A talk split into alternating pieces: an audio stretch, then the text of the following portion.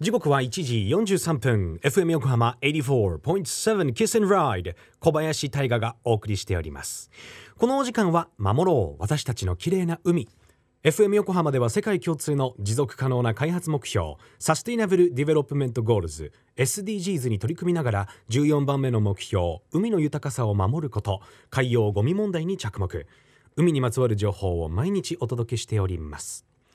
今週はオーシャンクリーンプロジェクトの発起人ウィンドサーファー斉藤良津さんのインタビューをお届けしております。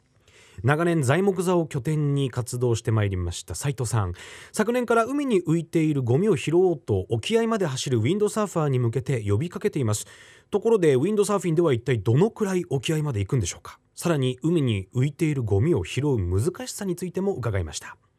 皆さんこんにちは。ウィンドサーファーの斉藤亮です。これはねあの乗るその種目というかそれにもよりますけども覚えたての時だと例えば鎌倉の湾だったら湾の外まで行って逗子方面まで行って帰ってこようとか。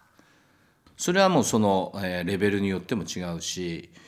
あとはその大会ごとにそのプロの大会とかアマチュアの大会とかウィンドサーフィンの大会が、まあ、全国各地でいろいろありますけどそれの前後でビーチクイーンやったりとかそういうことをやるんですけど海の上にやっぱ浮いてるゴミっていうのは競技をやりながら拾うってことはなかなかできないので、まあ、その辺のま練習とか自分がやってるホームグラウンドでま拾うっていう作業になると思うんですよね。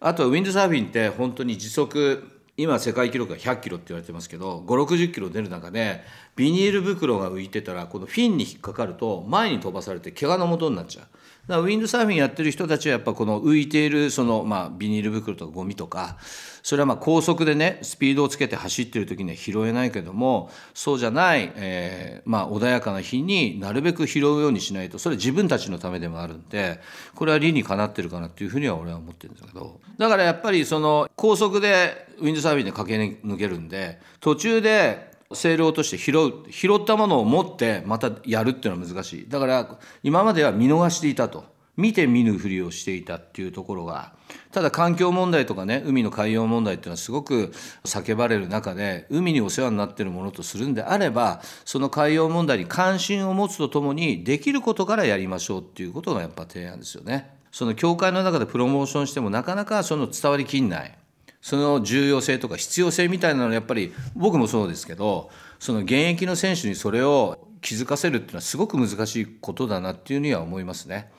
今僕がこうやって現役を終えて海でやっぱりそのフィールドで遊ぶようになって、えそういうふうに関心を寄せてあこれはやらなきゃなと思うけど実際問題バリバリのそのコンペティターの選手に「お前も拾えよ」っていうようなことを言ったとしても分かってはいるけど実際問題やっぱしのぎを削って練習してる中で拾うってことはないんだけどもこれはやっぱ長い時間をかけて境界を上げて浸透させる活動であるという。でもすごく大事な活動であるというところでこれはまあちょっと広げるように頑張ってますけどね今のところは。これもね要は拾ったものをどこに置くかってことなんだよね。でそのネットみたいな要はちっちゃいものでその腰にぶら下げたりとかだからそういうなんか例えばぶら下げててもかっこいいもの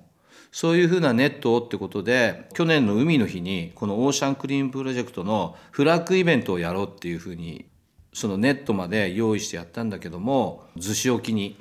えー、クルーザーを用意してでそこにウィンドサーフィンとかゴミを拾って要は集まろうと。海水浴シーズンなんで。あのビーチでそういうイベントとかちょっとできにくいんで海で集まってみんながその、えーまあ、クルーザーというか船の周りに集まってちょっとそういうふうにやろうということで、えー、マスコミの方たちにもちゃんとお声がけしたんだけどももうコロナがやっぱりちょっと大変になっちゃったんでそれは実現できなかったっていうのが現状ですね。やっぱそういうイベントで発信して情報をもっともっと発信しないとなかなかこう理解してもらえないし伝わらないっていうのがその辺がちょっともどかしいですよね今回のコロナに関しては。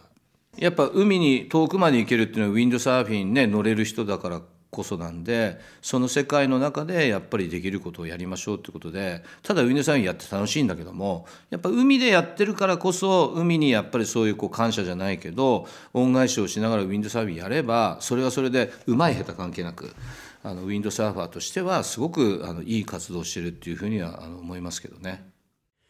オーシャンクリーンプロジェクトの発起人斉藤亮さんありがとうございましたそうですか。僕実はウィンドサーフィンやったことまだないんですけれどそんなスピード出るんですか。世界記録100キロ、まあ、通常5、60キロは出る。で実際レースなどでは海に浮いているゴミを避けながら避けながら走るなんていうことも多いそうです。でそのゴミを拾えるのは沖合まで滑走するウィンドサーファーの皆さんということでこの道40年のベテラン斉藤亮津さんが発起人となってオーシャンクリーンプロジェクト立ち上げたんだそうです。このオーシャンクリーンプロジェクトの活動の様子などは後ほど FM 横浜の特設サイト海を守ろうからもリンクを貼っておきます。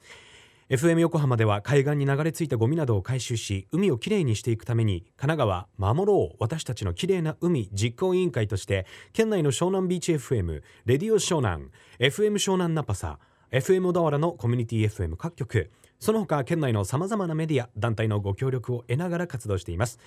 また日本財団の海と日本プロジェクトの推進パートナーでもあります。FM 横浜守ろう。私たちの綺麗な海 Change for the Blue 明日は最新のウィンドサーフィンの道具について伺います。お楽しみに。